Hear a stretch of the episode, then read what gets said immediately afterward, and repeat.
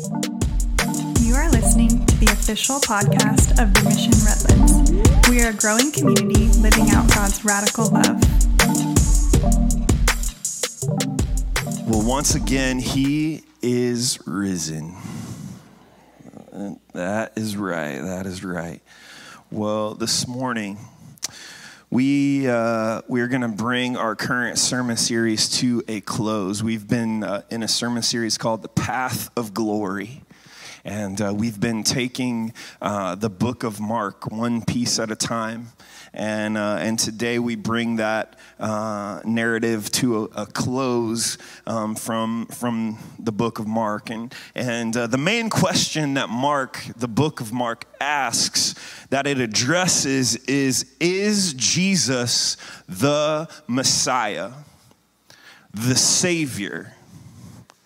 Is he the king of the Jews, right? Mark starts off his gospel by saying in verse one, the very first verse of Mark says this This is the good news about Jesus, the Messiah, the Son of God. So Mark lets you know where he stands right off the bat, right? And then maybe a paragraph later, Jesus is being baptized by John the Baptist, right? And God cracks open the heavens and says to Jesus in front of everyone, You are my son, my dearly loved son, and you bring me great joy.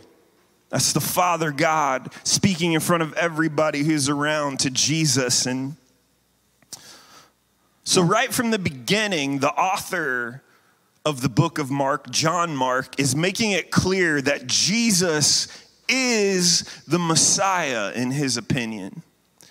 And the rest of the book is divided up into two pieces who Jesus is and how he fulfills his role as Messiah. And uh, as we've read in Mark over the last several weeks, Jesus didn't fulfill his role in the way that anyone thought he would. Predominantly, Jewish people believed that the Messiah would come as a military authority, conquer Rome, and be named king right? That's what they thought the Messiah meant. Uh, but this wasn't what Jesus came to do at all. In fact, Jesus repeatedly told his followers that he came to suffer and die. And when Jesus asked his disciples who they thought he was in Mark 8, Peter, one of Jesus' closest disciples, confesses Jesus to be the Messiah. Jesus affirms Peter and then goes on to describe what walking the path of glory what as the Messiah was really going to look like. He says in Mark 8 verses 31, you don't have to turn there, but it says this, then Jesus began to tell them that the son of man must suffer many terrible things and be and, and be rejected by the elders, the leading priests and the teachers of religious law. He would be killed, but on but 3 days later he would rise from the dead. As he talked about this openly with his disciples, Peter took him aside and began to reprimand him for saying such things. Jesus turned around and looked at his disciples and then reprimanded Peter. Get away from me, Satan, he said. You are seeing things merely from a human point of view, not from God's. Jesus is like, Peter, you just called me Messiah, but you still don't get what that means. You don't get it.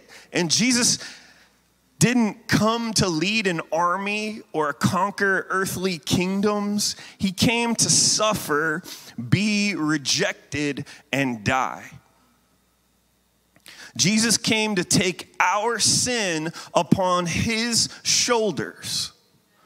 Even though he was perfect, he put our sin to death on the cross, right?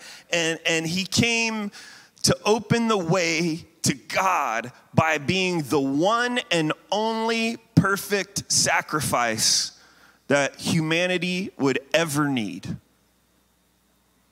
And Jesus did just that. He was rejected and he suffered. Even his own disciples scattered and denied him, including Peter, who we were just talking about, whom Jesus predicted would deny him three separate times before morning. And just as predicted, Peter denied even knowing Jesus three times.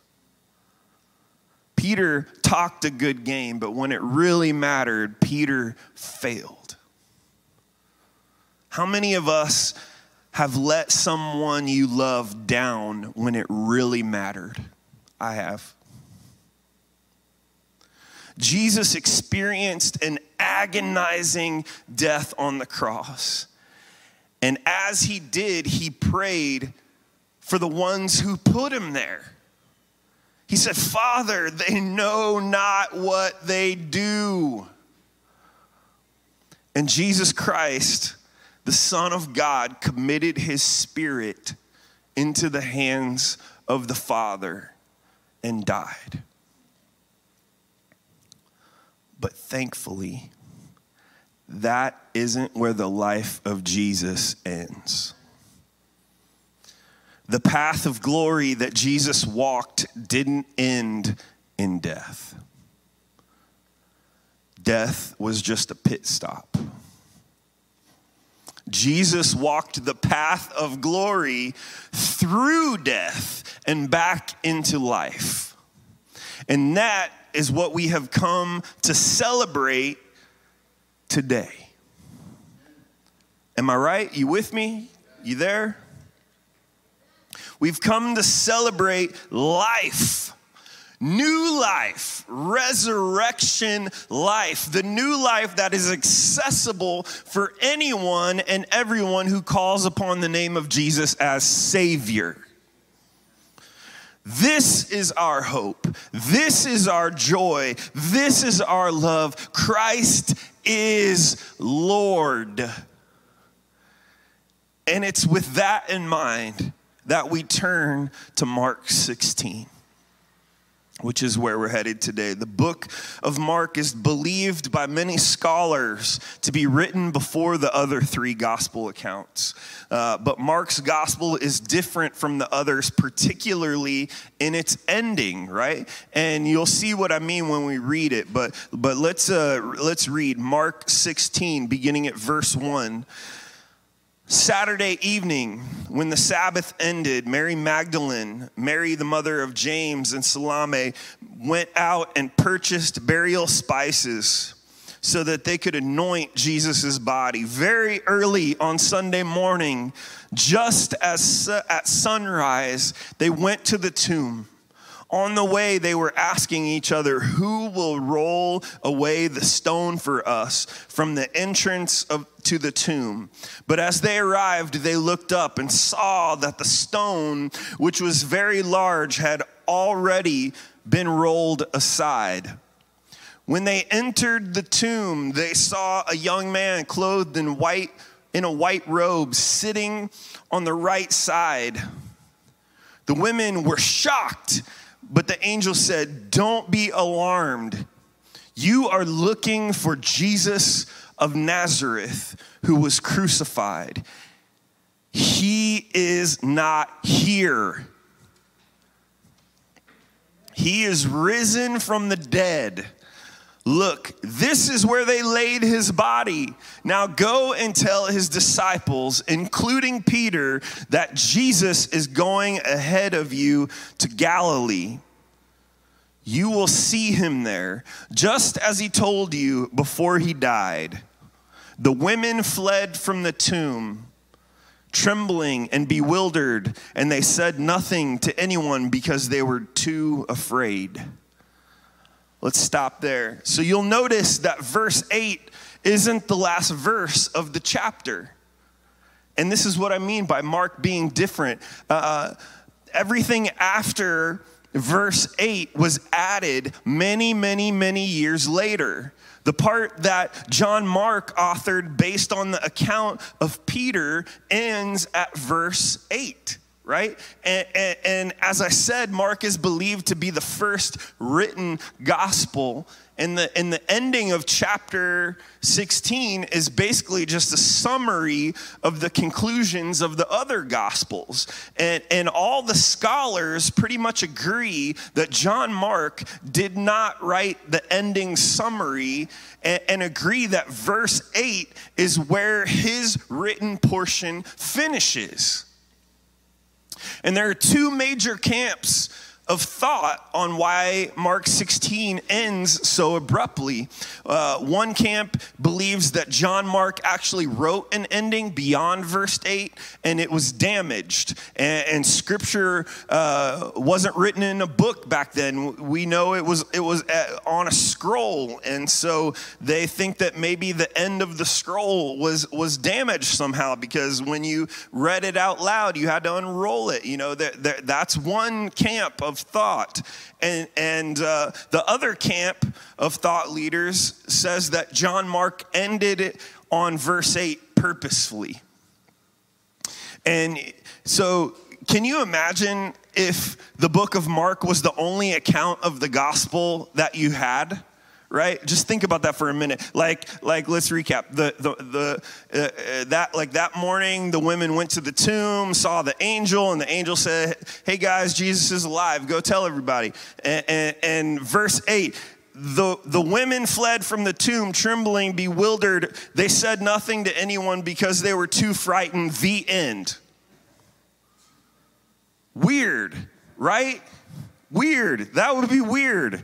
And, and, whether you believe that that is the ending John Mark intended or the ending is incomplete, that is what we have to go on in the book of Mark. And so we have to go with what we have, right? And so one thing that's very interesting about the ending of this gospel in verse 8 is that it forces us to reflect on what we just read in Mark. It forces us to reflect on everything we've just read that John Mark had written earlier. The book of Mark opens up with that statement I mentioned earlier. This is the good news about Jesus, the Messiah, the Son of God. The ending of the book of Mark because it ends so abruptly, it forces us to consider if we believe it to be true in a way that that a neatly tied up bow ending doesn't necessarily force us to consider it, it, uh, it kind of feels like one of those choose your own ending books like or, or a movie that doesn't quite wrap up the ending and, and, and, but leaves you in the dark just enough to have to make up your own mind about what really happened right? And, and placing yourself in these women's shoes and asking would i dismiss the angel that's telling me Jesus is alive because I'm afraid. And we know that they, we know that from the other gospels that they didn't, you know. Um, but this is what we have to go on in Mark. Uh, would I dismiss this angel because I'm afraid, or do I believe it to be true? Right? And if I believe it to be true, how does that affect the next choice I have to make? Right? It's actually kind of brilliant, right? But this gospel account is revolutionary and, and even beyond that ending, uh, let's take a closer look at Mark 16, 1 through 8. Saturday evening, right? Let's just set the scene. Saturday evening, after sun went down on the Sabbath, the agonizing wait was over. Finally, was it was finally at the end and the women went Saturday evening after sundown to buy spices to anoint Jesus' body with and honor him by properly embalming his body. And while they were still figuring out a plan for how they will remove the giant stone at the entrance of the tomb, they noticed the stone was already moved. The tomb is open, and as they rush inside, and instead of finding death, they receive news of life. The angel told them, verse 6, don't be alarmed. You're looking for Jesus of Nazareth who was crucified. He isn't here, he is risen from the dead. Look, this is where they laid his body. Now go and tell his disciples, including Peter, that Jesus is going ahead of you to Galilee. You will see him there, just as he told you before he died. So let's stop right there. Is it me? Or is this group of women the first people in the Bible to be told to go tell others that Jesus is alive? It, it, it, I mean, we don't talk, we don't point that out a lot in the church for some reason, and I don't get it. Like this group of women were the first people sent out to tell others that Jesus was alive. I mean, it's pretty clear that's what happened. The angel didn't have, he, he could have told them, he didn't have to tell them that Jesus was alive. He could have said, Go get the disciples and bring them back, and then I'll tell them. But instead, he shares the good news that Jesus is alive with this group of women and then charged them to tell others. That may not sound revolutionary to us, but for this culture in this day, this is wild. In the first century, women were viewed more like property of men. And most of the time, they weren't permitted to speak to a man in public. And during this period of time, a woman's witness wasn't even considered reliable in court. That's crazy. That's mind blowing. And here, this angel is giving the greatest news in history to a couple of faithful women. When, when the disciples ran and hid, these women stayed with Jesus while he was being crucified. There's, there's no mention of Peter being there, right? Uh, but these women uh, were, were they were there and they witnessed jesus' agony on the cross they witnessed his burial in the tomb and these faithful women were the first people to be entrusted to share the good news that jesus is alive do you know what that tells me? It tells me that this good news is for everyone. Not just the religious elite, not just people of the right economic status, not just people of the culturally approved gender, but this revolutionary good news that Jesus is alive is for everyone. Even now, to those who are undervalued by our culture, this is good news. Even now, to those who've lost their way, this is good news. Even to those who have failed Jesus, this is good news. I absolutely love that when the angel is telling the women to go tell the disciples that Jesus is alive, he singles out Peter. Did you notice that? He says, Go tell the disciples and Peter.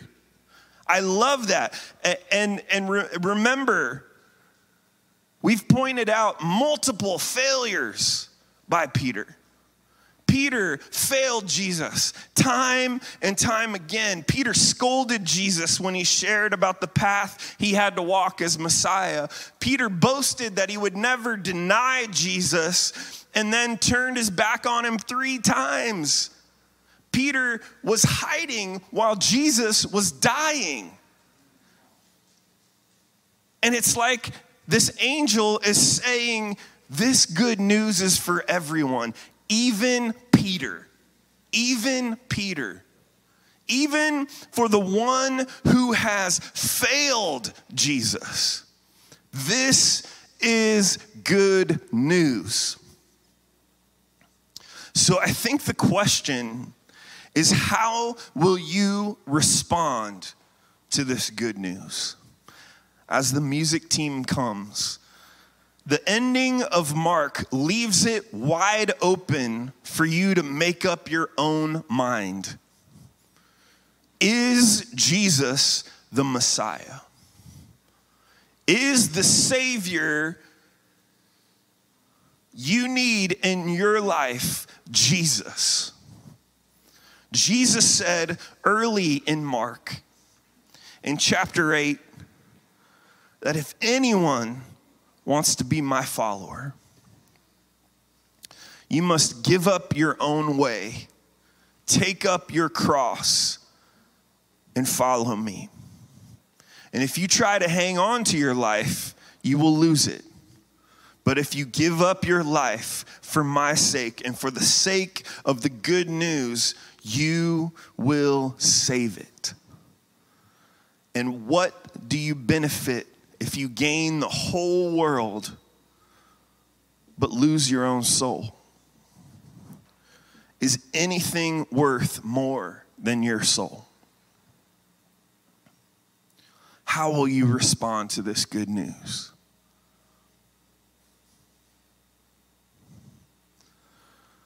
Will you follow in the footsteps of Jesus on the path of glory, which means laying your own way down? See, I don't know about you guys, but I tend to get in the habit of searching out everything else but Jesus. I try to fill that place uh, that eats away at my soul with everything else but Jesus sometimes. But is there anything worth more than your soul? Jesus didn't think so. So, how will you respond? So, with, let's just all bow our heads right now. And it, it, I don't know, maybe you're watching online right now, maybe you're here in the room with us, but I just get the sense that there's someone who needs to pray this prayer of dedication to the Lord Jesus, I give you my life. That's it. It's as simple as that. Jesus, I give you my life. I lay my own way down and I pick up your life. May I live by your life. Jesus, I give you my life.